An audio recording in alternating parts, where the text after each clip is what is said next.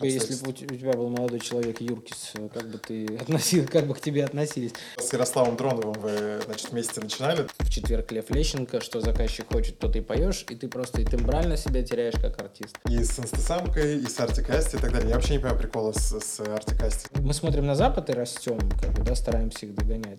Куда они смотрят, конечно, невероятно. У нас в сезон люди работают, дальше есть отчетные концерты, да, которые показывают состояние творческого коллектива, там, результативность работы и прочее. Черный пиар — это тоже пиар, и это даже может быть круче, а потом все сводится на нет. Всем привет, это подкаст «Соседний стеллаж», подкаст объединения культурных центров Южного административного округа города Москвы, в котором мы говорим обо всем, что касается культуры, литературы, культурной жизни москвичей и гостей нашей замечательной столицы. Меня зовут Константин Беляков. Поехали.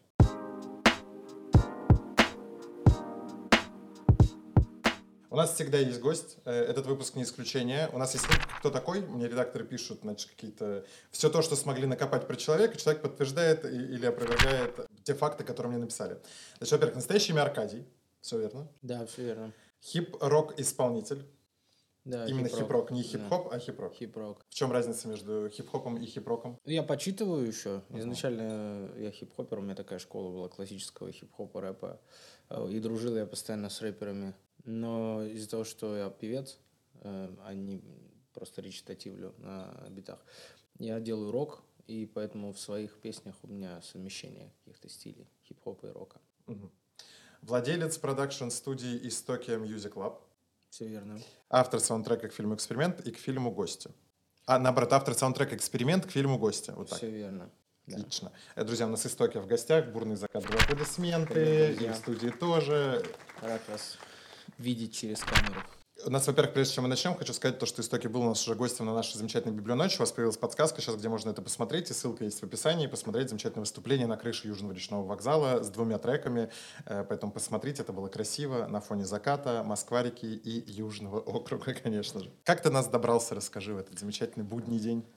Сложно. Навигатор сейчас немножко странно работает. Вот. А я все-таки москвич такой только с пятилетним стажем, поэтому все еще могу путаться. И я попсиховать успел чуть-чуть на этот навигатор, но я надеюсь, Яндекс и его сотрудники быстро исправят этот вопрос. У нас Яндекс очень часто вспоминается почему-то в выпусках, он, видимо, где-то э, приплачивает нам за то, что мы его вспоминали. По поводу стажа москвича, как ты исчисляешь стаж, стаж москвича? ну, у меня пять лет, вот э, как я живу в Москве, как я, наверное, в восемнадцатом году я еще жил в машине все-таки у своего товарища. Uh-huh. Это было, это было такая в движимости, знаешь, не в недвижимости, а в движимости. Вот. А четыре года я живу уже там на съемных квартирах, uh-huh. э, домах и ну, сам ты из Тулы, насколько я понимаю. Да, я из города Тула. Ты прям вот из самой Тулы, не из области? Нет. Э, потому что у меня, у меня просто малая родина мамы – это Тульская область, э, и замечательный город Епифань, и вот там вокруг него есть куча всяких разных да, да. Вот, все, все там, поэтому Тула э, близка к сердцу. Как вообще, зачем переехал в Москву? Не то чтобы зачем, вообще как пришла эта мысль, идея, как решился на это, для чего? Я немножко как-то в рамках был в своем городе, и не только в своем, и там, я работал и в, в областных городах, в том же Новомосковске мы когда-то давно пели вот с Ярославом Дроновым в ресторане «Победа». Uh-huh. Ярослав Дронов — это шаман, который вот, певец сейчас. Вот, то есть мне везде не хватало какого-то воздуха. Я понимал, что реализация себя как артиста там тоже почти невозможно, около невозможно. А, единственное, что я там мог делать, это петь в ресторанах э, ковры и э, ну, кавера и там вести свадьбы. Поэтому я открыл там свадебное агентство в Туле, маленькое, там небольшой интернет со своей на тот момент э, девушкой. И мы начинали как-то в этом развиваться. Но в итоге я понял, что это вообще не мой э, там, event бизнес, это вообще не мой тип и мышления, и какой-то вектор развития я там не видел. Поэтому я всегда как-то смотрел на Москву, как на что-то, где я могу себя реализовать. Каким-то образом там один из моих инстаграм-аккаунтов заметил Сергей, который сейчас является генеральным директором моего лейбла и моим директором как артиста и проекта «Истоки».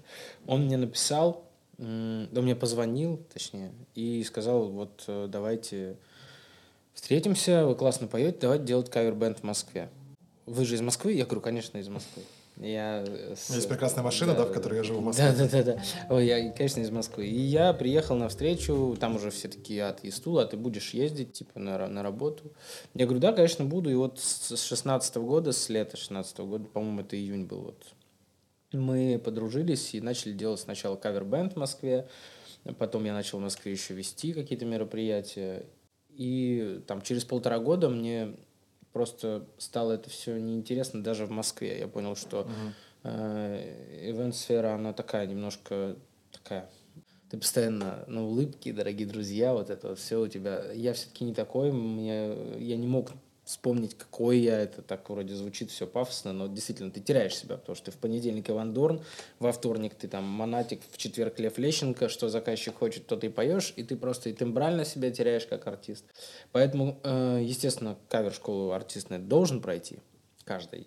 А, но омут бывает илистый очень, как я говорю. Вот, поэтому надо немножко все-таки было себя спасать. И в один прекрасный момент я вернулся в Тулу. У меня там была там, съемная квартира, машину я себе тогда купил э, хорошую. Девушка была уже так на, можно сказать, на финишной прямой к свадьбе. Мне приснился смайлик в понедельник утром. Uh-huh. 4 декабря, по-моему, это было. А, и я Э, в четверг уже был на чемоданах с проданной машиной, без девушки. Я все бросил вот буквально в Туле. И в четверг я был уже на чемоданах у Сережи э, на съемной квартире. У него только родился сын, мой крестник. И я вообще, мне кажется, был не кстати. Я говорю, слушай, я ухожу из кавер-бенда. Угу. Я хочу делать свой проект. И вот у меня есть название «Истокия». И он так на меня посмотрел, говорит, окей, давай. И я думаю, что в его глазах это было просто как ну, очередной... Потому что много таких пассажиров бывает, которые вот резко что-то бросают и потом ни к чему не приходят. Ну, он знал меня уже чуть-чуть, и все-таки он там, ну, его семья со мной была достаточно на дружеских отношениях. И он так посмотрел, говорит, давай, давай, я тебе помогу, я впишусь. И мы первые биты, первую песню написали на гладильной доске вот в его детской комнате на э, маленьких присонусах мониторов мониторах, и это вот у меня даже есть песня «Компромисс», на, на которой, э, в которой я об этом рассказываю, читаю. Вот. И вот я приехал в Москву, занял у него тогда, по-моему, 5000 рублей и начал искать тут себе работу на HeadHunter, всякие объявления делал, правильно оформ... он мне помогал правильно оформить свое там, портфолио, uh-huh. резюме. Вот. Э, на корпоратах вместе работали, что-то там я вел. Но я все равно хотел быть э, артистом, и в какой-то момент я себе просто сказал, что я лучше буду спать там даже если я буду спать на вокзале или на тротуаре, или в машине, я буду спать в Москве. Чем там в своей квартире, uh-huh. э, но в своем родном городе. Потому что вот как есть такой прекрасный актер Арнольд Шварценеггер, он говорит «I hate plan B». Uh-huh. Вот. И мне тоже, я себе не оставил плана Б, я просто сказал «буду» и все. В итоге, да, чуть полгода где-то пришлось мне так пожить в таких условиях достаточно полевых, но слава богу, я был без семьи, без э, девушки, я принадлежал сам себе, поэтому там 5 за 200 в Бургер Кинге для меня было достаточно нормально. На день я растягивал, плюс еще я что-то вел там, вот я открывал там букмекерские конторы Лиги Ставок э, по областям Москвы, там помогал вести. И с коммуникацией не было проблем. И вот на этом мы зарабатывали какие-то первые там деньги на что-то, вот наши какие-то проекты. Как вообще такие решения принимаются? Я имею в виду, когда бросить все, продать машину, привычную жизнь, э, бросить девушку, да, там, э, обнуляя вообще все, что у тебя происходило в жизни до? И просто и нет. Просто то, что это черта моего характера. Если я понимаю, что я где-то встал на плато, это для меня синоним деградации. Uh-huh. Я вполне могу все перелопатить резко в своей жизни. Э, неважно, это какие отношения, типа отношений. Там, это бизнес-отношения, это дружеские отношения или это любовь. Если я чувствую, что мы не развиваемся, везде должен быть рост. Вот, э, для меня причина любой коммуникации – это вот совместный рост. И я понимаю, что тогда у меня, у меня есть на Ютубе одно видео, оно висит э, в, в закрытых в доступе по ссылке, где я в тот день, когда мне приснился смайлик, я поехал в этот же день его набил, ну, укольчика там одного. Вот. Э, я сочинил стихотворение о том, что я просто не смогу э, по-другому. Если не открою эту тайную дверь, я просто буду всю жизнь себя винить. Я бы, наверное, эмоционально бы умер, если бы сам себе соврал и не поехал бы никуда. Поэтому... Это что-то типа выхода из кризиса или это просто желание сделать шаг вперед? Я думаю, что это возможность найти себя. Э, вот. Шаг вперед, естественно. Просто в тот момент мне казалось, что я в темной комнате стою. Mm-hmm. То есть шаг вперед куда? Вот. Меня все спрашивали. Это логичный вопрос. Но я не понимал, куда. Тоже. Я вот выключатель вот так искал, искал, искал, искал, по стенам ходил. Такое было ощущение, маме так сказала, я помню, у меня ощущение, что я в темной комнате, и я не могу найти выключатель, но я не могу тут не быть. И вот э, никого не зная, кроме Сергея в Москве, я просто поехал и начал что-то делать. Вот жил у него в машине, жил у него в детской, на матах спал. Ну, так, это есть такой конструктор для ребенка, как, э, чтобы он держался и катился. И там такие, не катился, а шел, первые шаги, в общем, делал. Лазил там по нему. И там такие маты очень тонкие. Вот я около батареи в детской спал. Они еще диван не купили, помню, крестнику моему. Вот. И меня это не смущало, я на все это реагировал как на приключение. Я такой, блин, прикольно. Хотя мне уже было 25 лет, и я, ну, вроде как считал, считался уже таким мужчиной-мужчиной, но я не оставлял себе вот этих мыслей и даже шанса о них думать, что я что-то не так делаю. Я просто что-то делал, и все. Каждый день приносил Сереже там по 5, по 7 идей, проектов. Мы обедали, потом я шел, спал в его тачку, а, потому что своей уже не было. И потом там либо уезжал на Блаблакаре в Тулу обратно, чтобы просто там вещи сменить, либо шел в фитнес-клуб, там был в Хамовниках, у них была акция там месяц за 3 500.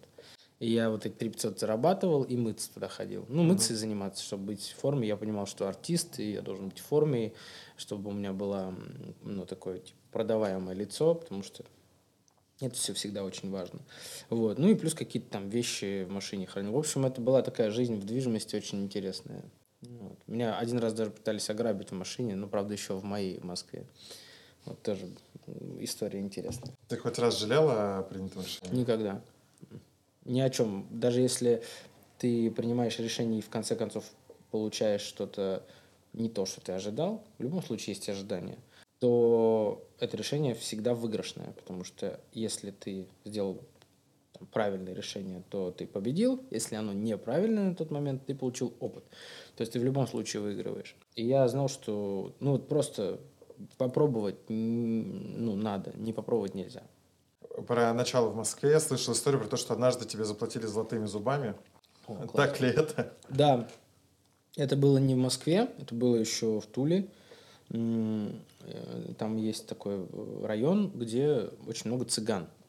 Прекрасный народ, как и любой народ со своими тараканами. Я очень часто вел свадьбы цыганские, потому что, ну, как-то, не знаю, может, нравился я. Чем отличается цыганская свадьба от э, русской? Вайбом, вайбом. А, вот как раз получается у нас свадьба, мы с диджеем стоим, и к нам подходит невеста, говорит, мы хотим вас продлить. Вот там такая, там не то чтобы, знаешь, прям цыганская, цыганская, вот в понимании, там все-таки смесовые, то есть девочка была русская. Uh-huh. Просто, видимо, там какие-то были, может, отцы, родители барона, не знаю. И в итоге она мне говорит, я хочу продлить, я говорю, там, 10 тысяч рублей. Она говорит, дорого, ну ладно. Вот, и пока она ко мне подходит и разговаривает, я вижу, что она разворачивается, а жених начинает целоваться вот с э, свидетельницей. Он был настолько пьяный, что он, может, не узнал, может, что-то еще. В итоге невеста начинает бить жениха, а жених начинает бить невесту, свидетельница начинает бить всех вокруг. Короче, там просто начинается вот это вот, как у котов такая, просто каша. Из-за того, что, видимо, и район такой, и, может быть, такая была компания, быстро залетают маски-шоу, быстро всех вяжут и уводят. И через 10 минут остается только диджей под столом и бабки, которые собирают все со столов. Резко. То есть просто бам, вот так. Я, я в моменте не успел среагировать. А я как-то тоже думаю, ну надо это сказать, что нам не доплатили, мы же конкурс тут провели сейчас. А, вот. Я подхожу к женщине, говорю, нам не доплатили. Она говорит, сколько? Я говорю, 10 тысяч рублей. Она говорит, хорошо. И я вот только отворачиваюсь, иду, не дохожу еще. Только-только диджей вылазит из-под стола такой с, с большими глазами. Она меня вот так ловит за руку сзади. Говорит, подожди, вот, держи. Тут даже больше. Я вот так смотрю, а там 4 золотых зуба. Ну, я, конечно, ну...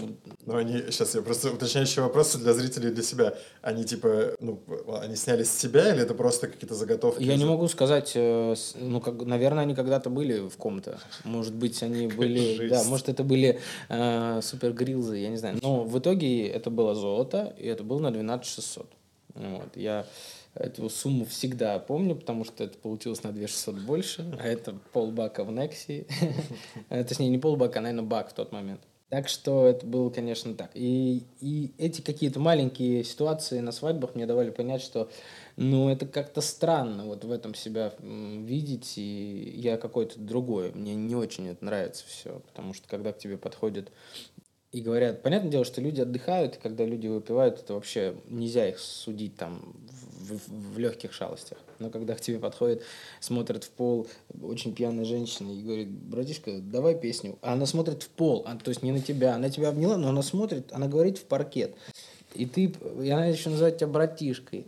Какая, мам, как, какой братишка? Ты, ты просто тебе там уже много лет. Вот. И, ну, это все вот как-то мне никогда не нравилось. Я понимал, что, наверное, мне надо уходить. Все не было, не было возможности резко как-то что-то сделать.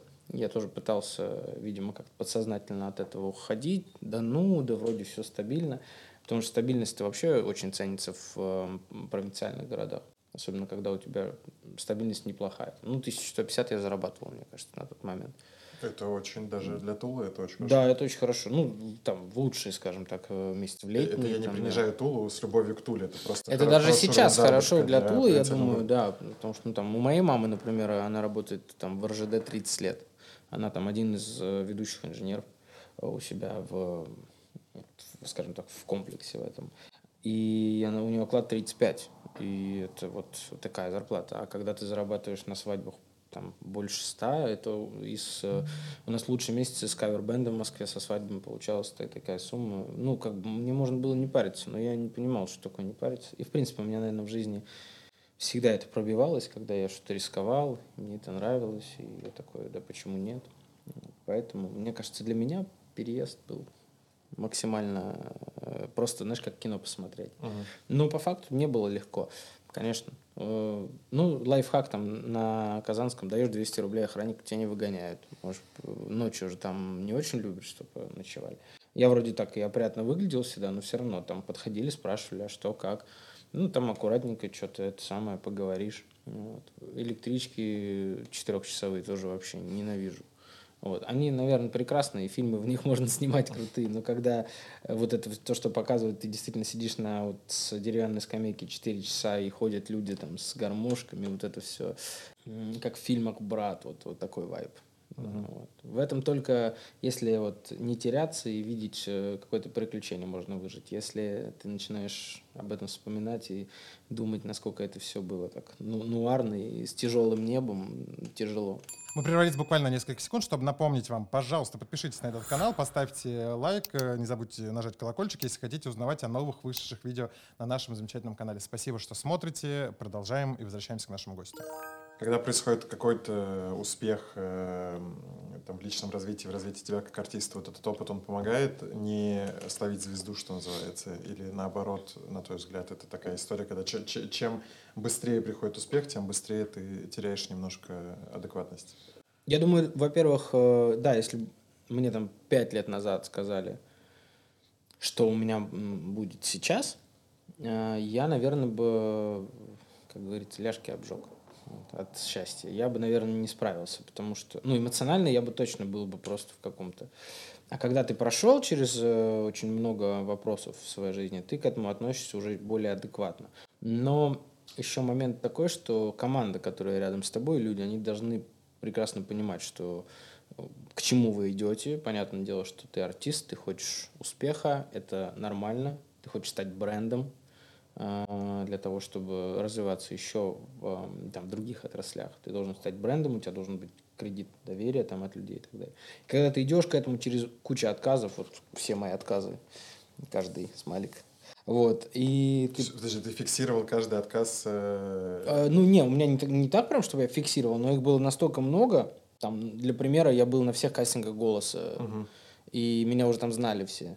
И мне все время отказывали. Причем не потому, что там я не мог себя продемонстрировать, просто вот что-то им не нравилось. Uh-huh. Вот. И для меня это как-то было всегда я такой, я вот когда-нибудь сделаю себе всю руку, вот эм, это все мои отказы, и как я на них реагировал. Просто я с улыбкой шел дальше. Я вообще не расстраивался, я такой, а, я еще раз попробую. И, в общем, когда ты через это проходишь, ты немножко адекватнее это воспринимаешь. Может быть, не как должное, Но все равно ты такой, ты, да я просто двигаюсь к цели дальше. Вот я там хотел на жаре выступить э, в 2018 году просто. Я, я думал, что кто выступает на жаре, это уже вот что-то невероятное. Uh-huh. То есть они вот уже все. Ты должен заслужить, чтобы выступить на этой передаче. Э, ты должен быть человеком, который в медиапространстве развит, о котором хотя бы чуть говорят. Но я выступил, и я такой... То есть у меня не было ни тремора, ничего. А пять лет назад я бы, наверное, прям вот кипишевал. Или там вот премия сейчас ММТВ была у нас, э, тоже мне вручили, я даже не знал, что мне будут вручать. Мне просто сказали, вот тебе сейчас будут премию вручать. Я посидел, посмотрел на это все и понял, насколько я к этому уже отношусь э, ну, спокойно. Не жду этого, ни в коем случае у меня нету, что вот там мне кто-то что-то должен. Просто для меня путь э, мой и то, что сейчас со мной происходит, это достаточно закономерно. То есть это не везение, это действительно труд. От такого подхода не теряется ценность э, впечатления? То есть, когда, э, ну, эмоционально, понимаешь, когда ты, типа, uh-huh. это очень долго ждешь, да, и это какой-то, там, не знаю, взлет, от которого ты получаешь какой-то эмоциональный кайф. А тут, когда вот, ну, там, сам себя специально успокаиваешь, либо там просто спокойнее становишься, да, к этим вещам, то не теряется ли вот эта вот ценность момента? Я недавно об этом размышлял. Эм, когда ты мечтаешь, мечта настолько вот заставляет тебя в мурашках всего быть, а когда ты превращаешь мечту в цель и к ней доходишь через какие-то там невзгоды и проблемы и трудности, э, ты теряешь вот осознание того, что это была мечта изначально. И ты к ней приходишь и не наслаждаешься с ней сполна, вот, вот uh-huh. то, о чем ты говоришь. Я стараюсь не забывать, что это была моя мечта и есть. И э, все равно я себя, естественно, в, ну, включаю. Э, обратно немножко возвращаю, что вот э, ты об этом мечтал, надо ценить э, сто процентов. Суеты много в Москве, суеты много очень в работе. Если я себя не возвращаю, вот, то есть я могу на суете зайти вообще не, скажем так, ну, не ощущая ценность момента, просто отработать и уйти. И там директор мой Сергей тоже, он мне такой, а помнишь, вот мы там на Фрунзенской набережной в 4 утра сидели и мечтали, что у нас это будет. Подожди, там, осознай. И какие-то вещи очень важно делегировать на команду, именно даже вот просто общение. Когда-то давно я предупреждал, говорю, если меня занесет, если у меня будет какой-то непонятный э, там в голове вайп или что-то такое, слава богу, такого еще не было сполна. Я говорю, вы обязаны меня вернуть на место и сказать, сколько мы всего прошли для того, чтобы э, у нас было то, что мы имеем и будем иметь. Uh-huh. Вот. И я, в свою очередь, буду точно так же. А так как я артист и я творческий человек, я понимаю, что меня может занести 100%, и это нормально. А, но важно, а, какие люди рядом с тобой, и если они предупреждены, они вооружены. Поэтому для меня этот вопрос тоже всегда был. Я даже иногда слишком а, сильно парюсь о том, что что-то может случиться, Хотя вроде как э, поводов я не давал еще, там, неадекватно себя не вел и так далее. Вот. Э, посмотрим, что будет дальше. Мы с тобой на каком-то очень серьезном вайбе начали сразу э, первую часть э, подкаста. Я хочу немножко вернуться с серьезного вайба к немного несерьезному. Ты упомянул, что с Ярославом Дроновым вы значит, вместе начинали, да, и где-то пересекались на мероприятиях. Скажи, имеет ли какое-то отношение знакомство, с, вернее, все ли артисты, переезжающие из Тулы в Москву, э, похожи прическами? Потому что нельзя не заметить сходство дредов, которые знаменитые дреды шамана, и у тебя? Ну, тут, опять же, надо разделять. У меня косы. А, да, я, я в терминологии не силен, сразу говорю. Да. У Ярослава были брейды. Ой, не брейды, были дреды. А, а, брейды это когда по голове идут таким рисунком. Ага. Вот. А, по прическам не знаю, вот, но да, мы работали и просто мне у меня сейчас было 30-летие, у меня был большой концерт, и мне друзья мои, вот семья, есть артист такой Тимур Дина МС-47, это мой там близкий товарищ, и вот его супруга Мишаня, она мне говорит, а давай я тебе на день рождения подарю вот э, там такую прическу. У меня там есть классный мастер. А так как я уже ходил больше там трех месяцев э, с длинными волосами, с, э, в брюнет окрашенный, на таком рок-стиль, все-таки придерживались все дела. Мне стало скучно, и я тоже увидел в этом какое-то плато, и я ходил уже немножко из-за этого переживал, потому что одна прическа, три месяца, мне что-то надо менять.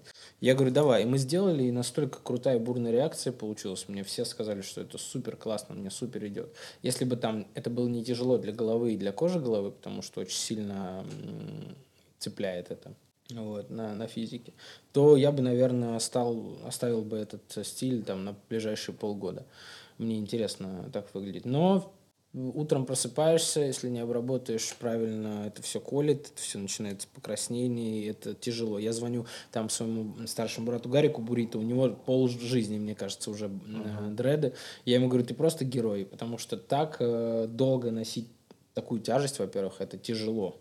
Вот. Ты, конечно, ко всему привыкаешь, но тяжело. Мне было очень тяжело вот э, на физике спать, ты не можешь уснуть. Э. Это сейчас у меня еще полегче мне заплели перед э, выступлением. А были первые вообще. Вот ты как будто пару килограмм себе вот сюда вешаешь. Вот. Поэтому и шаман их и отрезал, потому что сто процентов парню тоже было нелегко. Ты следишь за его творчеством сейчас? Нет. Вообще нет? Нет. Как, как ты, ну, в смысле, невозможно же его не фиксировать с точки зрения медийного э, объема медийного обсуждения его.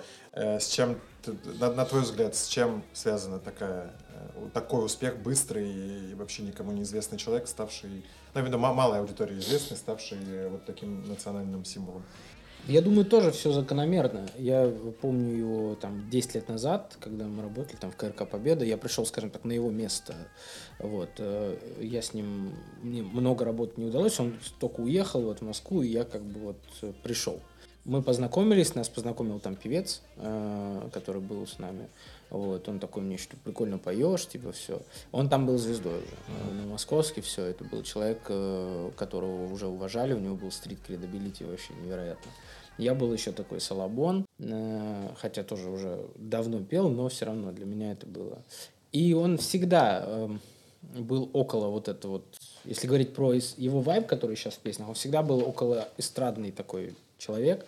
Его всегда там Алла Борисовна ему респектовал очень сильно. Он на кастингах «Фактора» там пел э, Леонтьева, он, он пел такие песни классической русской эстрады, и у него классно это получалось. У него классный тембр, он вообще очень техничный вокалист, но он прямо русский, и это в нем было. Э, с точки зрения того, э, вот его успех, э, если оценивать, он тоже вот для меня закономерен, потому что человек 10 лет старался, что-то делал. Он и в каверах пел, насколько я знаю, и помню в Москве какой-то у него там был бенд и то, и все. Он, он в общем, старался и лес тоже где можно. Э, вот все, что, наверное, сыграла основную роль, это вот его упертость, настойчивость, даже не упертость, а настойчивость. И все. Остальной вопрос времени. Я это всегда говорю, если ты э, в своих одержим вот в своей вот этой упертости, что что-то одно делаешь, делаешь это долго, просто вопрос времени. Ну, просто мне кажется, что это какой-то это даже не конкретно про него, а в принципе про вот эти большие истории успеха, что это все равно момент э, не знаю, какого-то везения, случая, правильного знакомства, еще чего-то, потому что можно быть трижды талантливым человеком, упертым и 20, и 30 лет сидеть, и никто тебя не, ну, как бы никто тебя не заметит, не поверит, не посчитает нужным и прочее, потому что много же таких примеров, когда там под 40 лет люди начинают выстреливать, и, да, но до этого их никто не замечал. А может быть, вообще всю жизнь там люди невероятно талантливые, все их близкие так считают, это правда объективно, но при этом он э, там остался никому неизвестным, не знаю, артистом, художником, кем угодно. Ну, у каждого свой путь, естественно. Я думаю, что везение вообще вот как термин для меня теряет свою ценность, когда ты э, адекватно работаешь над своей мечтой, над целью. Я считаю, что закономерность его заменяет вполне. Вот для меня это прям точно. Он э, там, я не знаю весь его путь точно, но он старался, это было видно. Он не из ниоткуда возник, вообще из ниоткуда. Это человек, который там как минимум э, мелькал на проекте «Голос», и не мелькал, а был, по-моему, полуфиналистом.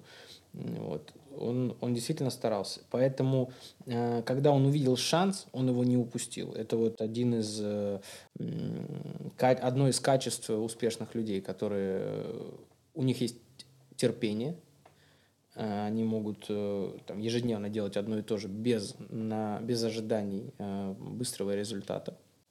Поэтому вот у спортсменов часто получается стать еще кем-то, потому что привыкли ходить каждый день в зал, делать много повторений и не ждать от этого сразу больших бицепсов. И у него есть чуйка на то, что вот увидел шанс и вцепился. У меня всегда тоже такое было, что если я вижу шанс, я его точно не отпускаю. Вот. А как там дальше, непонятно.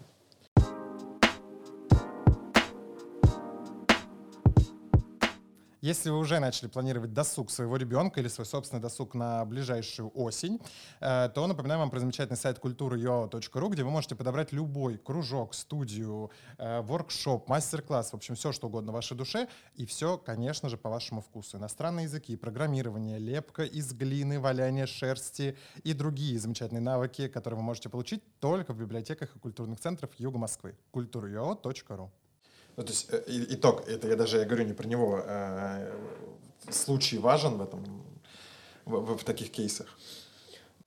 Да, ну, случай... Эм... Ну, типа, я не знаю, там пятак под пятку класть, какие там приметы а, есть на там, удачу, так, э, если, ты про, если ты про такое, у каждого свои э, там куклы-чаки. э, то есть ты... У меня там тоже есть какие-то свои внутренние поверья, которые я ну, ни с кем не делюсь, и вот у меня они есть. Может быть, у него тоже есть. Э, сложно сказать, я правда не знаю, насколько вот ему повезло или не повезло. Там, у меня есть артист, который работал с ними на лейбле, когда вот еще он только-только выпустил песню, которая очень сильно похожа на песню Сережи Лазарева «Самое сердце». Вот, очень прям, вот. Но я, опять же, я не знаю, как у него там все было. Вот единственное, что я знаю для себя, то что э, это закономерно. Случай, везение – это не про шаман. Я не знаю, я с такими артистами не общаюсь, которые не работают над своим прогрессом, над своим творчеством. И вот все закономерно. Вот есть, например, артист Батишта. Он у меня на лейбле сейчас тоже выпускается. Э, все помнят его по группе Columbia Pictures. Прекраснейший артист, э, талантливейший поэт, можно даже сказать. Просто вот э, когда он начинает писать стихи и читать, ты просто понимаешь, что у человека внутри э, просто картинки вот видишь. Но он пошел э, просто по другой дорожке. Он начал сейчас играть в кино. Uh-huh. Вот он мне говорит, Аркаш, я вижу себе развитие там. Поэтому музыка и как музыкант, он стал э, менее интересен своей аудитории. Более того, новой аудитории вообще не интересен. А, и гонорары у него упали совершенно закономерно. Все, что вот Гарик Бурита ушел из Бандерас, он начал продолжать музыкальную карьеру, начал за нее биться, начал точно так же открывать там свою студию, что-то строить, мутить, мудрить. В итоге человек состоялся как независимый артист Бурита, делает сейчас и стоит хороший прайс он берет за uh-huh. свои выступления, за выступления там, своей группы и все остальное. Он востребован на всех фестивалях, на всех главных мероприятиях, он гость, он уважаемый и у новой школы у нас, и у школы классический, и хип-хоп, и рок, и он лезет везде. Вот у них сейчас был иммерсивный концерт, вот он говорит, мне просто захотелось сделать. Они привезли 60 колонок. Они сделали весь свой репертуар, перелопатили, пересвели под 3D э. Они uh-huh. делали в Урбане концерт, который режиссировал я. И я такой, ну вау, ну просто ты понимаешь, что человеку за 40, а у него вот это вот еще в одном месте шило. Это круто. Он упертый, его успех закономерен, да. Батиштин успех в э, музыке, точнее, не не успех, а, скажем так, э, упадок закономерен, закономерен. Зато Батишт в театр уперся, вот сейчас играет в «Беспринципных», играл, то есть он тоже как артист развивается. Куда ты давишь, там и выходит. Терпения не у всех хватает. Поэтому у кого не хватает терпения, они привыкли использовать термин «повезло». Угу. Я думаю, что нет. Про терпение и про голос, на который ты ходил э, все разы. С чем, э, как ты думаешь, что, что не нравилось или чего не хватало Игорю Викторовичу Аксюте, чтобы провести тебя? Э... То есть ты даже до телекастинга, да, не, не, не доходил, насколько я понимаю? Один раз я дошел до телекастинга. Это, была, это был проект тоже «Красного квадрата», главная сцена. Это тоже uh-huh. был Аксюта, это все только второй канал. Как раз там была Люся Чеботина, uh-huh. Клава Кока. Вот тогда вот эти вот ви- видео самые популярные, где их, э, по-моему, не берут Клаву Коку или что такое. Uh-huh. Вот. Э, я дошел, я попал в команду, я помню, я э, приехал из Тулы тоже. Э, да, первое отборочное я прошел, мы пришли в какой-то караоке распределять по командам. Приехал э, Байгали Серкибаев, Байгали Ермекович, это группа А-студио, и uh-huh. он взял меня в свою команду. И он мне дал вот менеджера своего, Вика, по-моему, ее звали. Я всех даже помню по именам.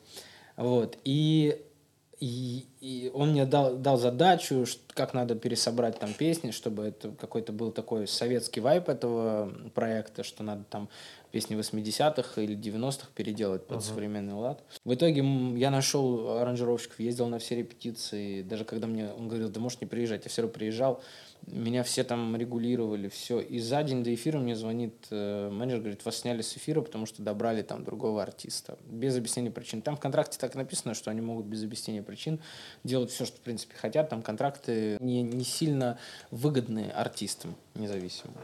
Вот. И э, все, я тогда это такой был для меня катализатор вообще отношения к этим кастингам. Я перестал на них ходить с, ощущ... с ожиданием того, что я что-то куда-то попаду. Я начал ходить с, за новыми знакомствами. И вот на все там последние, ну, после этого, после 15 года, на, на все голоса, которые были, ну, до проекта «Истоки», я ходил за коммуникацией. И очень много контактов вытащил, очень много со, с кем познакомился. Это мне дало э, намного больше результата, чем, наверное, сам проект дал. Как, как правило, у меня там, ну, процентов 30 из э, тех людей, с которыми я знакомился, работали по продакшну uh-huh. на моей студии потом, в дальнейшем, которая на квартире у меня была еще. Вот. Поэтому у меня прям как-то как-то это не сыграло, наверное. Мне показало это все, что отказ это вообще неплохо. Отказ это ну, дает возможность тебе э, в, в качестве андердога, э, знаешь, сделать такой э, еще один шаг, который никто не ожидает. Они думали, что там отказом они тебя осадили, может быть, а ты наоборот еще сильнее можешь стать. Поэтому отказ это даже круто в каком-то смысле. Все эти проекты музыкальные в 2023 году, насколько, на твой взгляд, это вообще имеет смысл для раскрутки? И стоит ли молодым начинающим туда идти? И осталось ли что-то что действительно может дать какой-то буст, потому что у меня полное ощущение, что там условный «Голос», но это давно уже история не про раскрутку артиста, а про просто пятничный вечер. Понятно, что основная задача телевидения, да, там это развлекать народ, угу. но никаких новых артистов, как это было, там, не знаю, с «Фабрикой звезд» тот же самый, или с песнями на ТНТ, да, который отличался качественно от голоса, что этого ничего не происходит, потому что вот, да, голос закончился только-только, мы снимаем э, от момента съемки недели две, наверное, три назад закончился голос, победила эта девочка, я даже не знаю, как ее зовут, что там, Вероника какая-то, и все, ну, вот mm-hmm. в пустоту.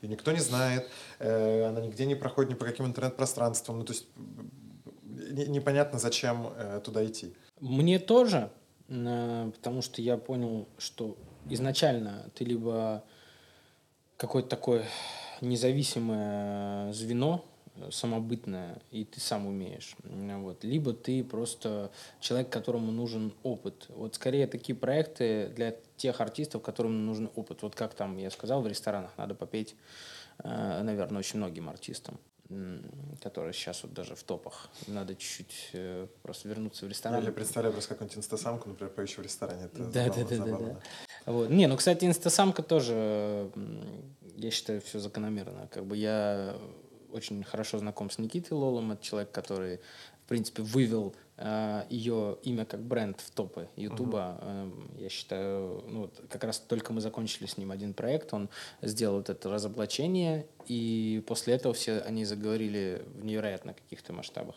Вот. Не в коем случае не умоляю заслуга, заслуг трек за деньги, да, вот, прекрасная композиция, вообще невероятно умная, сильная.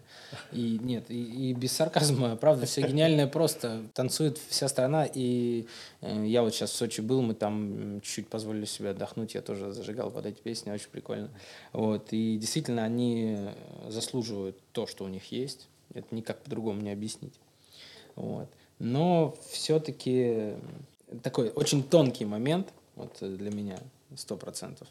Э, с ней. Я, я понимаю, что э, они на таком рич вайбе живут, uh-huh. и это все транслируют, но если это все людям надоест, э, с одной стороны, где, как, как у них будет получаться менять э, себя как вот какую-то как трансляцию миру, А с другой стороны, есть же, например, там Артикасти, ну, уже, правда, это другая артистка Севиль, но они там на один мотив делают, не на один мотив, на, один, на одну аранжировку, на одну гармонию делают там пять песен, шесть уже, и, а может быть уже и больше, я уже перестал следить. И как-то люди тоже вот э, это кушают, это вкусно, я все равно считаю, что ну вот, э, понимаешь, всегда вопрос встает с этим, и с инстасамкой, и с Artik & Asti и так далее. Я вообще не понимаю прикола с, с Artik & Asti изначально, то есть для меня как бы эта музыка, ну, одна песня, там, как, что это было под Грустный dance. Как, грустный dance, да. типа, окей, как, да, как хит, э, допустим, но дальше, когда это начинаешь штамповаться, ну, это же странно, и что люди вывозят на одном и том же. Просто насколько это, скажем так, характеризует ту аудиторию, которая это слушает. Я, я не умоляю заслуг их как артистов с точки зрения там собственного продакшена, да, там э, развития себя, пиара и так mm-hmm. далее. Но понятно же дело, да, там, что песня за деньги, да, это скорее песня мем, чем, ну, музыка. Ну, то есть... Да, музыка, да сейчас вообще музыки мало. Ну, то есть мы все равно делаем так или иначе коммерцию. Даже все, кто говорит, что мы делаем очень, очень музыку, популярные, популярные артисты, они все делают коммерцию. Ну, изначально люди же это там в какой-то степени тоже животные, и нам нравятся низкие частоты, нам нравится вот этот басок, клюпающий, пум-пум. И ты понимаешь, что что бы ни было, если есть грув, это качает. Ты в текст, я думаю, не слушается никто, очень мало кто слушается. Uh-huh. Слова триггеры, то есть очень сильно поменялась э, специфика вообще написания трека и вот э, эта хитовость и чуйка. То есть сейчас слова триггеры должны быть, это может быть слово с неправильным ударением, это может быть слово, которое вообще на поверхности, фраза. Эм, очень много песен стрельнуло с повторяющимися словами. Даже сам э, вот жара у инстансамки тоже просто жара, и потом на сэмпле буква А. Э, и ты понимаешь, что людям больше не надо, просто все постоянно хотят получить вот это вот ощущение рич вайба. Вот. Я говорю, единственное, что, на что я, наверное, надеюсь, что музыка циклична, как и любая мода. И через там какое-то время уже пойдет возвращение к трехминутным песням снова, к шлягерным каким-то звучаниям. То есть э, песни, которые там в 2012 году писались, даже та же Columbia Pictures, она до сих пор качает, если включить. In the Club 50 Cent, там Asher, Yeah, треки, это все включаешь, и все начинают также качать. Это шлягеры, шлягеры, которые через 10-20 лет также будут качать эпоха больших композиторов э, на нашем шоу-бизнесе, ну, очевидно, что она закончилась. Э, у нас же нет ли у тебя ощущения, что сейчас вот этих как бы больших э, именно сонграйтеров, которые пишут там основные хиты, их трудно назвать. Э, я на примере конкретно там, условно говоря, начала нулевых было, да, там 5-6 больших человек, типа mm-hmm. там Матвиенко, Меладзе, Крутой, кто там еще был, Дроб, ну, Дробыш. Э, ну, в общем, да, вот хотя бы эти трое. И было все понятно. А сейчас как бы вот каких-то... И они были узнаваемы, то есть можно было сразу понять, что при этом это не было, да, штамповка, это был mm-hmm. определенный стиль, да, там Меладзе тот же самый, если его да, слушаешь, да. его песни, Константина я имею в виду, ты сразу понимаешь, что вот это оно, и они, ну, не штампованные все равно, это все равно творчество, большая музыка. А сейчас э, как бы это все, там, не знаю, некие сэмплы, да, что-то скачанное из интернета, как-то сведенное, это можно написать любую песню там на, на маке просто за три минуты условно. Насколько это обесценивает вообще весь труд артистов э, и певцов больших? Я думаю, это не обесценивает ни в коем случае.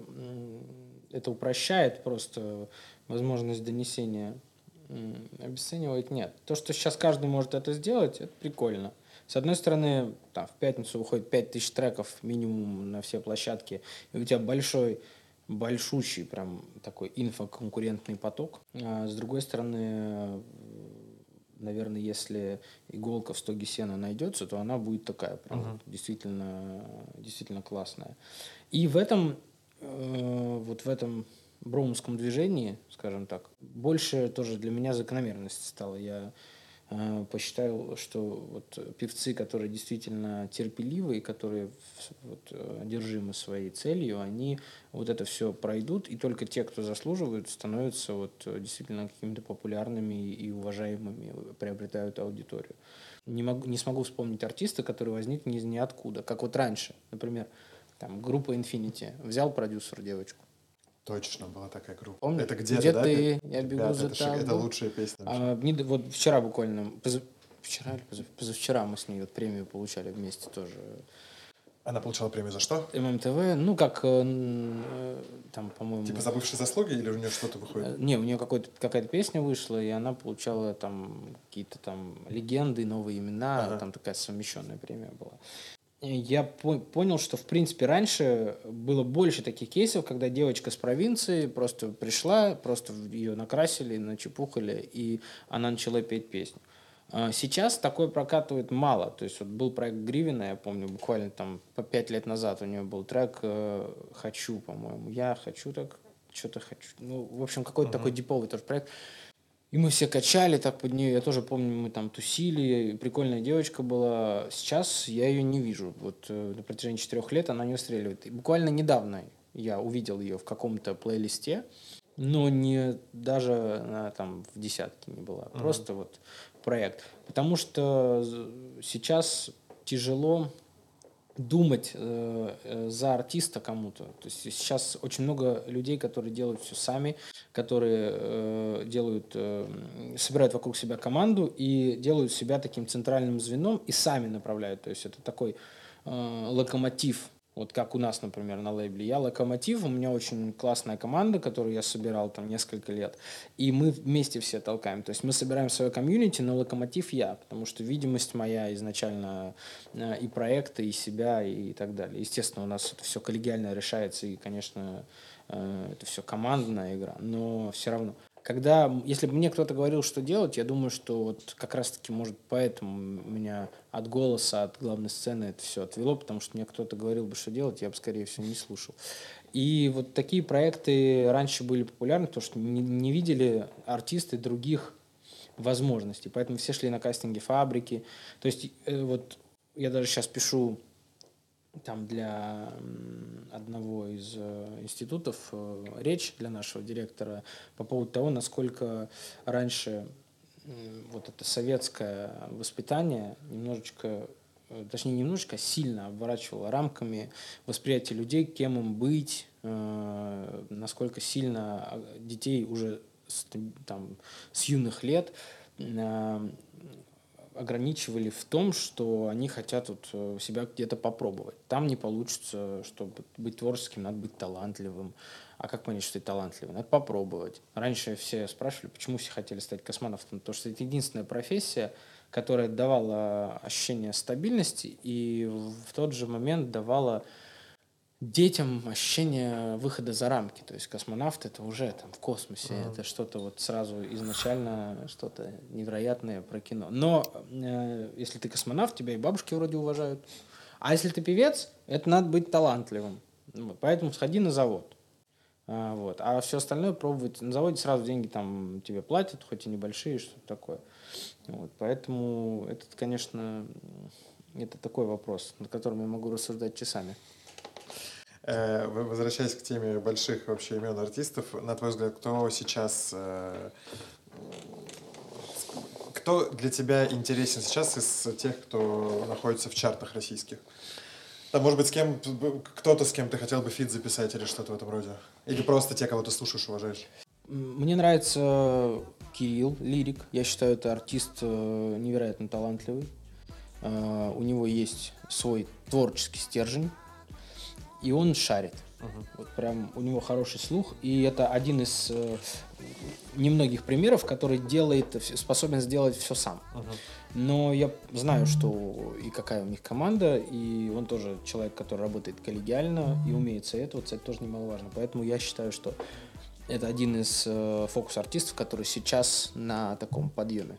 Я считаю, что невероятно крутой Вася Баста, потому что быть на протяжении стольких лет актуальным артистом и уметь расти над собой – это одно из качеств, которые мы в себе обязаны просто держать. Никакой гордыни, никакой, никакого ощущения, что весь мир крутится вокруг тебя, только рост, постоянное, постоянное, постоянное движение. За это только респект. Я просто его что слушал там 20 лет назад, уже он был 20 mm-hmm. лет назад, что э, слушал, ну не 20-15, но сейчас актуальный артист. Ну и, наверное, один из лучших сейчас, наверное, как бы не лучший артист, который вот доказал, что есть трудолюбие и, и даже, наверное, вот оно может свернуть просто горы.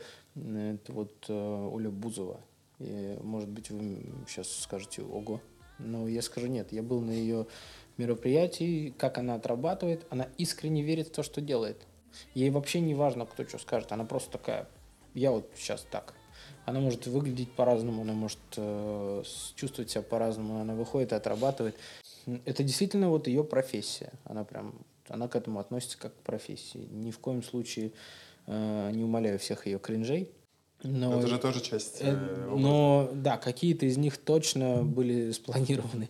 Вот. Она большая молодец. А, и э, вдобавок закину, мне, мне очень нравится, что делает, э, есть артист у меня на лейбле, а, вот, я, это мой будет первый такой контракт 360, который я предложу чуть позже. Никита Кунов, я считаю, это артист, который вот в дальнейшем тоже очень перспективный. Мы работаем с ним командно, и э, он молодой, малоизвестный, он был на песнях на ТНТ, uh-huh. но человек э, такой неограненный пока еще. Он в сезоне прям был на песнях? Да, да, в сезоне. На второй, по-моему, да. Ага. Вот, по-моему, второй. Так что это человек, да, он, он во-первых, классный сам продюсер, во-вторых, он эм, очень талантливый певец. Э, вот я сейчас занимаюсь густрайтингом для него, я ему помогаю тоже. Я очень мало кому сейчас пишу, ну, только вот с артистом лейбла своего помогаю. Но это человек, э, вот, в которого я верю прям всем сердцем. Uh-huh. Э, из всей пятерки, шестерки, которые ты назвал, только одна Ольга Игоревна Бузова удостоилась из девочки, я имею в виду твоего внимания. Э, нет потребности в, в, женских, э, в женской музыке в твоем плейлисте или просто нет, на твой взгляд, талантливых? Да у меня 17 девочек на лейбле. Я каждый день в этой женской музыке. Я просто... Мне очень нравятся многие. Я могу там... Ну, Кристина Си, вот моя, моя землячка, да, mm-hmm. она из Тулы. Мы с ней там косвенно знакомы. Потом Елена Чага очень крутая. Нет, ну а из новых, я, имею в виду вот из таких прям типа из какой-то обоймы топовой, кто сейчас там типа Люся Чеботина, Тося Чайкина. А, Тосю знаю, знаком, выступал у меня на фесте, очень хорошая девочка, талантливая, безумно. А, хитмейкер, пока не знаю, посмотрим, потому что а, Стрелы э, все-таки это хороший продюсерский проект Маркова. Угу. И Тося очень крутая, но посмотрим. Uh-huh. Пока, пока, пока сложно сказать. А, Люся, мы все знаем, это тоже закономерно. А, я, то есть, не, смотрю на нее понимаю, сколько она билась, сколько она старалась, и она всегда хотела быть на том месте, на котором она есть. А, слушаю я ее? Нет, не слушаю. Просто я ее уважаю и принимаю. Просто мне кажется, к ней с таким скепсисом относится к ее вообще фигуре личности. Конечно, ничего себе, если бы у тебя был молодой человек Юркис, как бы ты относил, как бы к тебе относились, а, вот, потому что, ну, Юркис тоже как бы такой достаточно, как это сказать, такая личность, которая Э, от которой все что-то всегда ждали модного, стильного, потому что он тоже голосистый парень. Но он как-то странно делал какие-то песни. И, э, ну, я думаю, что ему было чем заняться всегда, кроме песен, поэтому хотя бы даже Люси. И вот я думаю, что все, все очень хорошо сошло. Ну, просто э, можно про, про Юркаса быстро? Для меня просто это феномен жуткий, потому что при возможностях, которые имеет этот человек, этот артист, и, ну, у него нормальная внешность, у него действительно хорошие вокальные данные и другие сопутствующие возможности, да, где-то титровка появилась, чтобы зрители да, понимали, да, о чем да, мы да. говорим. Э, почему, ну, то есть у него же даже, ну, это же вопрос вкуса и окружения, ну, по большому счету. Да, у него окружение отличнейшее. Так а в чем проблема тогда? Это вот загадка, мне кажется, 21 века. Это Главное, твоему, что Это к твоему вопросу про, про везение. Вот, вот ты говорил, что вот, вот кому-то, может, везет. Человеку со всех сторон все хорошо. Угу. А я не говорю, что он там э, золотой ребенок, я не знаю. Может быть, он, может быть, его отец там и его семья не давала ему возможности, он все действительно сделал сам. Не хочу даже об этом размышлять. Но я понимаю, что у человека были самые крутые возможности, вот которых я всю жизнь добивался в Москве, это связи и контакты, и окружение. Вот э, мы с тобой только что об этом сказали. И не воспользоваться этим, этим э, может только раз, это глупец, Два – это человек, которому это не надо, у которого это не в приоритете. Я очень хочу надеяться, что у него это не в приоритете просто было. Угу.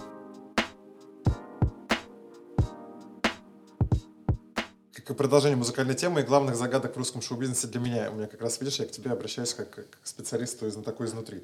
Э, есть огромная система выстроенная, ты говорил про пятницу, когда выходит 5000 треков одновременно. Э, есть огромная система выстроенная в Западе, что там как бы культура выпуска альбомов, она довольно сильно развита. У нас альбомы не выпускаются в принципе. То есть перечислить артистов, которые там за последний год выпустили альбом, вот прям полноценный, но их там по пальцам одной руки.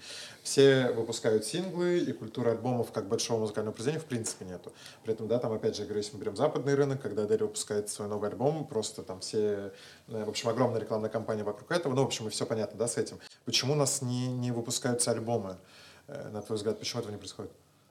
Э, сейчас, в данный период там, нашей перереформации шоу-бизнеса, эм, я думаю, это потому, что всем надо срочно заработать. Э, когда ты выпускаешь альбом, это промо-компания больше, это дороже, это больше продакшн работы, естественно. Это там не один трек, а даже если ты делаешь EP, минимум 3-4.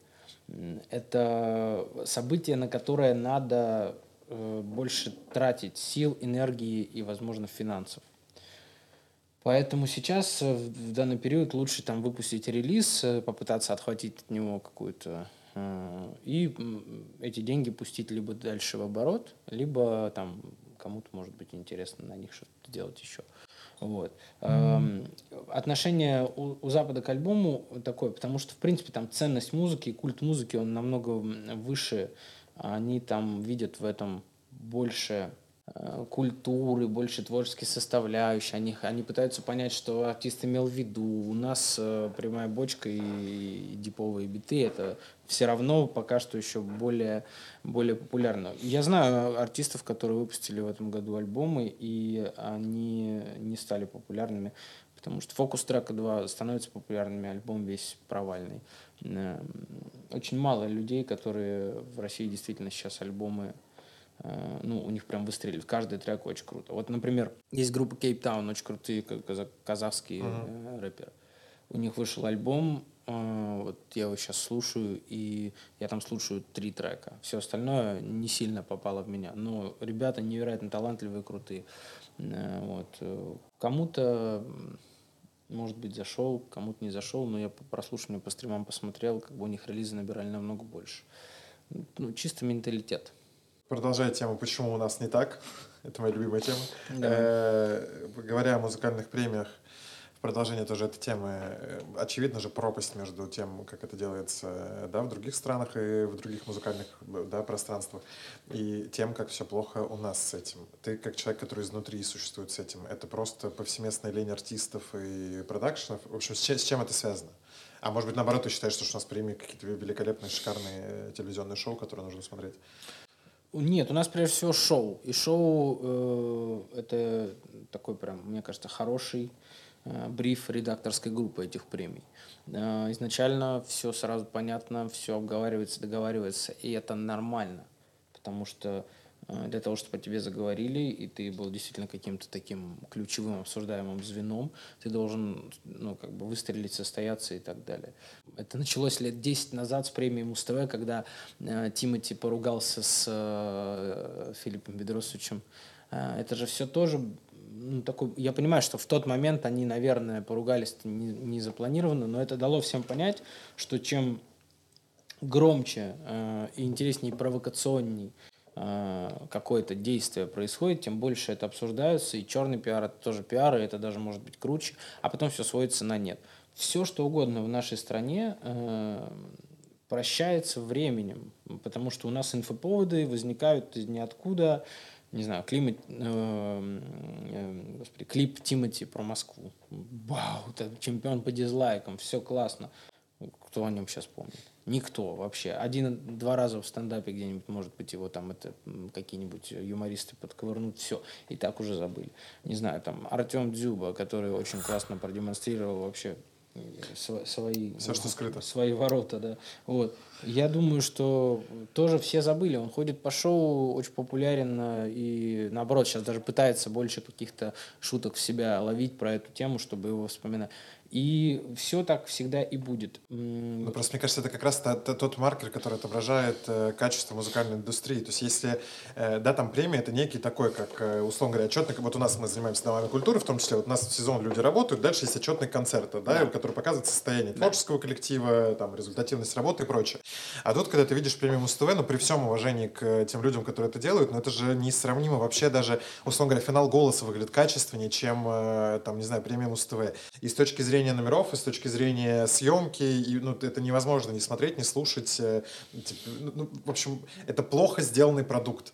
При этом на нем можно зарабатывать огромное количество денег, во-первых. Во-вторых, постоянно подтягивать к себе аудиторию. Позовите условного, там, не знаю, наградите или дайте выступить какому-то сиротке, но вы всех, вот эту вот всю молодежь, которая служит Индии, себе сразу перекрыли. При этом то, что там они могут соревноваться с группами года, ну, тоже же очевидно. Просто это абсолютно как бы отдельно стоящая история от там мейнстрима. Но у них тоже есть своя аудитория, она большая, и она измеримая. И, и вот это вот постоянно как бы засилие одних и тех же артистов, которые вот этот круг все сужается и сужаются по, по понятным причинам, и куча молодежи, которую не, не, негде э, показывать, представлять и помогать им э, продвигаться и с помощью них свою аудиторию завоевывать для канала. Да, я сто процентов с тобой согласен. Это, э, это некачественно, это, наверное, еще Э, в какой-то степени кринжово там. Но я, я думаю, что сейчас наше общество готово. Вот я на одном из интервью, по-моему, на TNT Music сказал, что э, в принципе наша страна сейчас э, с точки зрения там творчества, она такая немножко вот на грани анархии. Вот есть такое ощущение, что просто люди такие, о, а давай так сделаем. И а, а зачем? Кто-то может в углу спросит, да, просто типа, что ты? И это же будет обсуждаться, будет. Э, инфоповод э, не должен растягиваться намного, он должен быстренько заработать кому-то денег, и потом это все э, эм, закрывается другим инфоповодом. С другой стороны, в Америке тоже э, вот э, был Оскар, все мы помним, как Крис Року дал Чапалаха Уилл Смит. Uh-huh. Это же тоже момент спорный потому что они давно дружат, а это, они давно в тусовке, они друг друга знают. У Уилл Смита потом, а, ну, во-первых, это церемонию Оскара вообще, насколько это снова возвысило в какие-то абсолютно, потому что я уже каждый год смотрел и такой, а стоит ли вообще? То есть я посмотрел пару фильмов, которые там взяли Оскар, Э, может быть, конечно, это стоит пересмотреть еще раз, но мне что-то не хочется. Uh-huh. Вот. И какие-то еще э, темы, которые для меня не сыграли, я такой, ну, типа Оскар. Ну, уже вот Оскар. Нет, но при этом согласись, я просто в продолжение этой темы, что ты когда смотришь его, это все равно вот этот театр, да, в котором это все проводится, это красивые декорации, это выстроенная съемка, когда кого показать, это все равно какие-то местные локальные приколы, там с этим селфи на Оскаре, когда они делали ну, да. Дженнерс и так далее. И оно все как бы вкуснее. Все равно повыше, вкуснее, да. Но я, я не помню тех моментов, когда мы были прикольнее, чем Запад. Э, мы всегда были ребята, которые повторяли. Мы всегда были ребята, у которых э, там вечернее шоу появилось через 10 лет после того, как появилось в Америке. Мы, э, это надо просто принять, что мы музыкально пока что отстаем. Я там помню мне дедушка мой рассказывал, когда в советские времена там наши русские э, дизайнеры, художники и там вот он очень любил машины. Дедушка, он рассказывал, как наши занимали там первое место на международных автосалонах, по-моему, либо Москвич, либо Волга uh-huh. по дизайну. Сейчас э, ну такого, наверное, не будет э, в ближайшее время. И ты понимаешь просто, ты принимаешь, что иногда, наверное, вторыми, а то и третьими быть прикольнее, потому что у тебя есть стимул, куда расти. Потому что если бы мы э, смотрели, мы смотрим на Запад и растем, как бы, да, стараемся их догонять. Куда они смотрят, конечно, невероятно интересно, потому что они как бы считаются такими очень-очень стильными, сильными ребятами. Э, вот. А потом слушаешь их музыку, я понимаю, что они иногда смотрят и на нас. Угу. Вот. В любом случае ну, как-то каких-то больших переживаний у меня по этому поводу нет, потому что э, не до этого. Я понимаю, что я фокус должен держать на развитии э, там, своего бренда и так далее. Когда э, пол шоу-бизнеса эмоционирует по поводу того, что Даня Милохин пришел в платье или там Дава с э, Киркоровым пришли в костюмах, как на свадьбу, как два жениха, ну, типа, окей, поэмоционировали, но мне кажется, это просто пустословие. Вот даже там мной очень уважаемый Пашу, недавно дал интервью, и там вырезку сделали, что Артик Асти слушают э, обиженные разведенки, по-моему, что-то он так сказал. Во-первых, мне кажется, это неправильная вырезка из контекста. Во-вторых, это просто для того, чтобы люди об этом поговорили. Э, и тратить на это время эмоционирования нет. Лучше, э, вот мне кажется, в нашей стране было бы круто, если бы люди не тратили свой эмоциональный ресурс на то, чтобы обсуждать и жить чужими жизнями, а наоборот, чтобы свои лучше делать и развивать. И тогда это и музыке поможет, сто процентов, и, в общем, шоу-бизнес э, возведет э, в, там, на уровень такой next level сделает. Но, с другой стороны, в шоу-бизнесе всегда должна быть грязь. Мы понимаем, во что мы играем, и инфоповоды, и черный пиар, это все тоже работает. То есть вот у меня вот, например, я там знаком с шаманом. Я с ним не знаком, вот мы не кореша. Мы просто знакомые, мы работали. А уже кто-то пишет, что гореша. И я такой, ну окей. более того, скажу, сейчас под этот выпуск придут огромное количество комментариев, связанных с этим, и вот. будут люди писать э, да, разное. И я такой, ну окей, как бы э, встретимся с ним, я ему скажу, ну здорово. Здорово, кореш. Здорово, кореш, карифан, да, Ярик. Завершая тему про западные всякие премии, мероприятия и прочее, есть ли что-то, что смотришь о западных больших музыкальных событиях, я не знаю, там MTV Video Music Awards, э, не знаю, Грэмми, Евровидение, что-то в этом роде? Супербол я всегда смотрю. Это как вообще... тебе летающая беременная Риана? Очень я думаю, что последний раз я так кайфанул, когда выступали Бейонс, по-моему, 15 год, и Бруно Марс, Coldplay, uh-huh. Бруно Марс, да. Это тот момент, это для меня было что-то невероятное. Во-первых, вот эти кожаные черные костюмы, в, котором, в которых выступал Бруно Марс и его команда. И я просто такой, вау, э, и сейчас Риана просто продемонстрировала, во-первых, ну, она в положении, это не очень просто. Во-вторых, она хоть и в double пела, но она пела живьем. И э, так классно сняли постановку, масштаб мероприятия. Хотя вот когда стадион снимали э, из э, там, с верхних камер, с дронов, он не казался таким большим, как вот эта постановка uh-huh. вообще выглядела вся. Я пересматривал, э, ну, мне кажется, раз 10, причем с разными людьми, и кайфовал все 10 раз. Это на, на моем, наверное, вот на моем десятилетии вот этом около шоу-бизнеса, наверное, лучшее выступление, которое я видел. А когда они рэперов собрали, какой это был, 20-й год? Нет, нет, вообще не кайфанул. Очень было стыдно за 50, э, э, хотя я не испытываю стыд там за других, но мне так хотелось, чтобы они еще раз расстреляли. Единственный, кто там расстрелял, это Кендрик. Все. Он очень круто себя показал, постановка была классная, подсъем крутой. Старики, я вообще считаю, что если, ну, как бы, у рэперов, наверное, не особо работают над диафрагмой, над опорой. И когда ты двигаешься, все равно это все страдает. А там звук такой странный. Надо было петь в double, ну, читать, сто процентов. По-моему, так делал 50. А вот и к моему стыду я еще никак до сих пор не могу запомнить вот эту вот девушку, которая там выступала среди них одна единственная. Вот это тоже такая типа соло R&B исполнительница, вроде как уважаемая, но мне ни один ее трек не нравится. Так что мне не впечатлило и даже немножечко вот стало стыдно. Говоря про, старик, про стариков сейчас, меня в комментариях убьют за это. Э, Мадонна выступление не смотрел на Боуле? 12 год это был? Нет, наверное, не помню. Твое вообще отношение к ним? Э, блин, да старей ты аккуратней. Что ты, что ты делаешь с собой? Почему а у нас все гости хейтят Мадонну, старейшую Мадонну? У нас был Мигель пару выпусков назад, и просто он, у нас есть там прям блог, где он сравнивает ее с Амандой Липур. Если не посмотрели, посмотрите. В общем, да, там это... Да, очень странно. Ну, то есть, может быть, ок, но это уже не Мадонна, то есть, это просто другой аватар. Задам тот же вопрос, который задал Мигель. Тебе не кажется, что он стебется над всеми? Что это просто вот она как бы, она угорает над всеми? Типа, ну вот, а я вот так могу. Типа, ей же, ну, плевать по медиа quality, она же, ну, у нее все окей, а э, ну просто вот ей так хочется. Хочу губы накачаю. Хочу Вполне может быть, просто куда это все придет, э, ну... Так а нужно ли, чтобы это куда-то приходило таким величинам? Может и нет. Я, я просто сложно сказать, что испытывает человек в голове вот э, после 60, э, ей сколько лет уже? 60, типа 5 65, будет, да. Вот. Я совершенно не понимаю. Ну, еще момент такой, что она не выглядит... Э, она выглядит стрёмно. То есть у нее нет такого, что она невероятная красавица. Когда там она фей, фейсапит э, в Инстаграм, uh-huh. ее там команда, это еще более-менее, но когда это видео с утра, это как вот Бритни. Блин, ну это же сложно. То есть понятно, что мы должны принимать себя такими, какие мы есть, но когда э, ты светишь э, Мадонной своей как бы на всю, всю страну и думаешь, что это круто, это, ну, для меня это сложно. Вот опять же, э, там тоже грязь имеется, вот э, и Бритни, и Мадонна, если это все смотреть, ты тоже вау.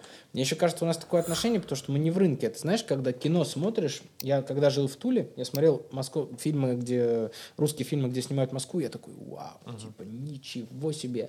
А тут недавно я пошел на премьеру «Эскортницы» с Нагиевым, uh-huh. И я смотрел, как они два часа едут в Тулу, потому что по сценарию ее мать лежит в областной больнице uh-huh. Тульской. И она едет по, там, условно, Фрунзенской набережной два часа. Ну, там, ну, не два часа, в общем, большую очень, э, большой промежуток времени, почти весь фильм. И причем сначала она едет по трассе, потом она попадает как бы в какой-то пригород, а это снимается все в Москве. И ты смотришь на это все и такой, блин, чего? И я думаю, что когда мы попадаем в рынок, мы немножко свои ощущения еще транспонируем на тот инфопоток, который у нас идет, и делаем другие совершенно оценки. Вот если бы мы были с тобой там и были там на том же уровне в американском шоу-бизнесе, мы бы такие тоже, да фу, там, что такое, а вон в России может быть лучше и так далее. Тут, опять же, это надо тоже не забывать, что восприятие рождается именно а, оттуда, где ты вот, э, где ты сам типа плаваешь, где ты тусишь. Ну, вот, так что Мадонна старее красивее, да? У нас мизогинический этот э, вайп начался. Она просто... Я недавно размышлял о том, что мы каждые там несколько лет придумываем себе новых аватаров, а она, видимо, это буквально воспринимает. И такая, а, а почему я не могу вообще по-другому выглядеть, просто внешне?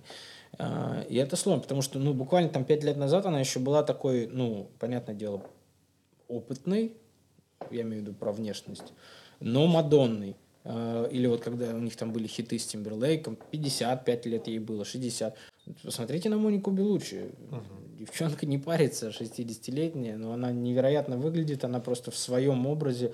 А, но опять же, это же субъективно все. Может быть, кому-то и нравится. Вот э, недавно только с товарищем обсуждали про то, насколько вообще нравится скажем так, вмешательство э, у девочек. Uh-huh. Вот он невероятно от этого тащится. Он просто говорит, блин, это очень круто, это смотрится классно, мне, мне вот, я себе хочу такую жену. Э, у меня, например, больше к этому вопросов. Я, я считаю, что э, ну, как бы надо немножко иметь э, какую-то планку. Вот, понятное дело, что там какие-то вещи, там, типа морщины мимические, что-то еще можно а, и нужно, наверное, чуть-чуть себя контролировать. Но с точки зрения, там, вот, когда у тебя тут подушка безопасности, тут очень серьезно все, может быть, где-то это вообще э, ну, перебор. Вот. Поэтому все субъективно. И мое отношение к Мадонне, как к артисту, оно не имеет никакого отношения как к персонажу. Персонаж, она очень странный. Uh-huh. Артист – невероятно. Я не могу обесценить, конечно, все то, что она сделала вообще для культуры, для бизнеса. Сколько русских певцов у нее стырили мотивов, гармонических образов. образов и всего остального. Она поменяла, в принципе, то есть это синоним легенды. Она поменяла мировой вообще ход музыкальный, изменила, сделала лучше и так далее. Это гениальный э, музыкант, артист. Она очень много чего знает. И если она хочет, так, э, окей, но не сказать, что мне это не сильно близко, я не могу, mm. конечно.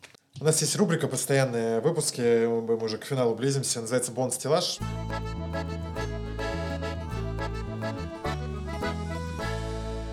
Мы просим наших гостей посоветовать какие-то книги, которые, там, не знаю, либо твоя настольная, либо там те книги, которые тебя вдохновляют, либо то, что сейчас прямо читаешь и хочешь посоветовать, там три условно.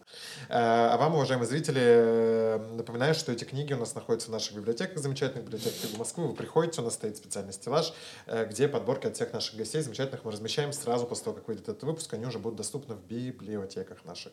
Поэтому заходите в гости. Три книги.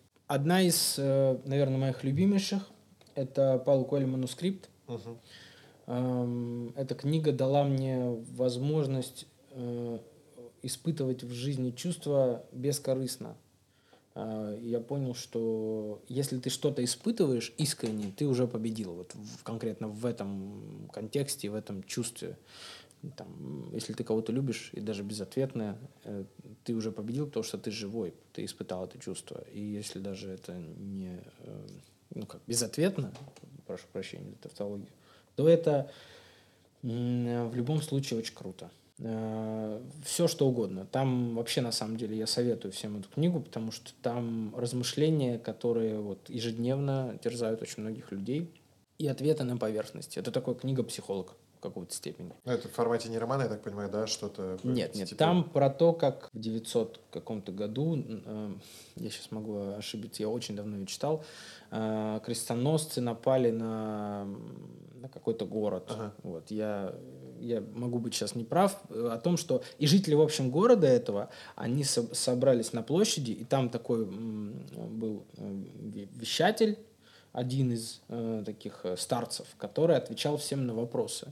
У, у кого-то был выбор бежать, но, как правило, все захотели остаться. И перед тем, что они знают, что вот завтра утром начнется наступление войск, они захотели, чтобы им ответили на все вопросы, которые их интересуют. То есть такой это был общий такой коуч-фестиваль. Сеанс да, да, да, психоаналитики. Да, да. И это очень прикольно, потому что вопросы были, как и очень простые, которые терзают всех, так очень глубокие. Он отвечал на все такими размышлениями очень интересными. Главный для себя месседж я выявил, я до сих пор его помню. Э, по-моему, с Византией что-то связано. Ну, в общем, Паулу Коэли манускрипт. Я думаю, вы не ошибетесь, вам очень понравится. Вторая книга – это книга, которая настолько сильно меня вдохновила. Мой любимый актер Уилл Смит в прошлом году выпустил книгу с Марком Энсоном «Уилл». Это автобиография, э, правильно оформленная с помощью Марка Мэнсона, конечно же. И настолько круто. Потом после того, как ты прочтешь смотреть на ютубе его э, такую ли, линейку маленьких выпусков про то, как э, он возвращался в, в хорошую форму, называется она Shape of My Life. Книга о том, как он вообще становился в этой жизни, о его ошибках, о его переживаниях, о том, вот мы видим его как уверенного актера, который не сомневается нисколечко в себе, на самом деле это очень пугливый, э, закомплексованный, короче, нормальный человек, вот, у которого куча проблем, у которого были э, решения, из-за которых он проигрывал, решения, из-за которых он выигрывал. И это все настолько близко творческим людям. Кирилл Батишта, мой друг, э, артист, актер, он рыдал, когда читал. Я ему эту книгу дал, он мне звонил, говорит, я плачу. Настолько все близко. Э, очень советую. Невероятно круто. Когда прочтете, поймете, что нет киборгов вообще. Вы просто все, все мы люди, и у всех есть э, возможность ошибаться, э, приним, принимать решения, которые не приносят тебе победу, и это нормально. Э, вывод, который я сделал после прочтения этой книги, что надо судить э, людей по попыткам, ни в коем случае не по результатам. В шоу-бизнесе судят по результатам, во многих сферах судят по результатам, и это прикольно, логично, но, наверное, неправильно. Вот э, мне кажется, надо судить людей по количеству попыток, которые они делали, продолжают делать, падают, встают, падают, встают, и видеть именно в них потенциал. Э, когда мы были проектом, который там верили, скажем так, не так, как сейчас, и мы были только на подъеме, я очень сильно ценил людей и держал с собой рядом людей, которые видели в нас перспективу. И всегда считал, что вот именно такие люди, у которых есть вот эта дальновидность, дальнозоркость, а, они вот побеждают в жизни. Поэтому супер книга. И третья книга – это «Никогде». А, это автор сейчас, сейчас я скажу. Это Нил Гейман. Это книга про это книга про подземный Лондон такая, я очень люблю Гарри Поттера и все, что связано вообще с такими вселенными, это невероятно. А эта книга тоже как вселенная, я очень бы хотел, чтобы сняли фильм, потому что мне это представлять э, было очень круто, но там настолько все все вот все так мистически, что я бы посмотрел, как это экранизировали.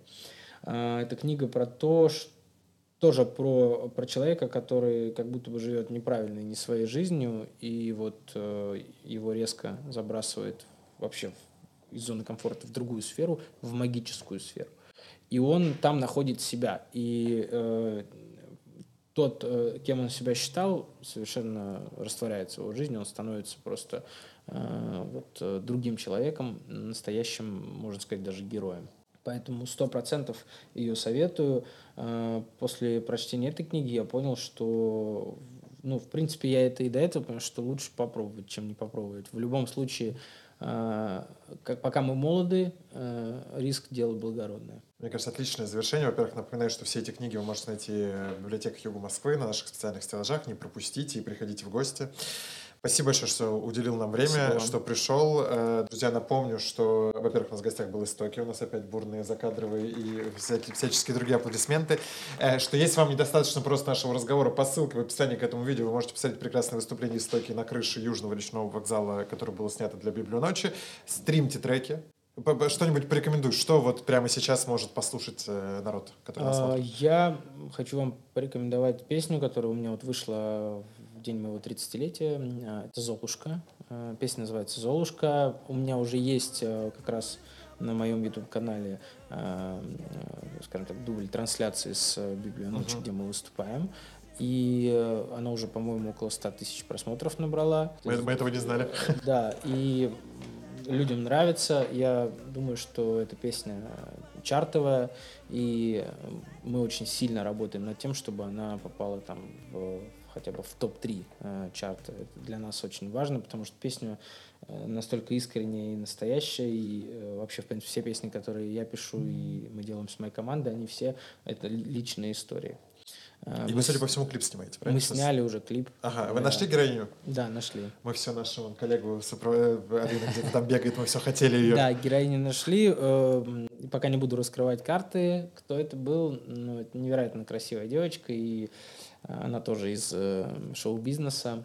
Э, я думаю, что ну что клип будет невероятно крутой. Снимала команда, вот настолько сильная и уверенная. Я был впечатлен, потому что мы снимали уже сильные проекты. У нас был вот э, даже тот же саундтрек к фильму э, «Гости». Это была компания Central Partnership, и я тогда был в шоке. А потом мы еще снимали с ВМГ Production, uh-huh. Yellow Blue Bass, вот Саша Дашко, режиссер был. «Мурашки» клип. И я везде был впечатлен, но тут просто я приехал на площадку, я увидел, насколько ребята отдаются процессу, как они а, у нас было две 12-часовых ночных съемочных смены. Никто ни разу... Не было даже малейшей, э, малейшего подозрения на усталость. А, режиссер прыгал в 6 утра так же, как в 8 вечера, когда я приходил. Все было настолько круто, организовано, супер классная команда. И, конечно же, смотрите мой аккаунт в соцсетях, я их всех там буду отмечать. И как только это все выйдет, э, смотрите нас на телеканале. Ну и мы, естественно, все ссылки на аккаунты в описании к этому видео, чтобы вам было удобнее, дорогие зрители. Ну и на наш канал тоже подписывайтесь, не забывайте. Спасибо тебе еще раз огромное. Друзья, Спасибо. у нас в гостях был Истоки. Э, мне очень кайфово. Мне кажется, мы пообщались. Э, подписывайтесь, не забывайте. До новых встреч. Напоминаю, мы выходим постоянно, регулярно. Мы вам обещали, и мы свои обещания сдерживаем. Все. Это, это все. I don't really need that, that sick go. Really, I don't really need that, just sick go. Really, I don't really need that, that sick go. Really, I don't really need that, that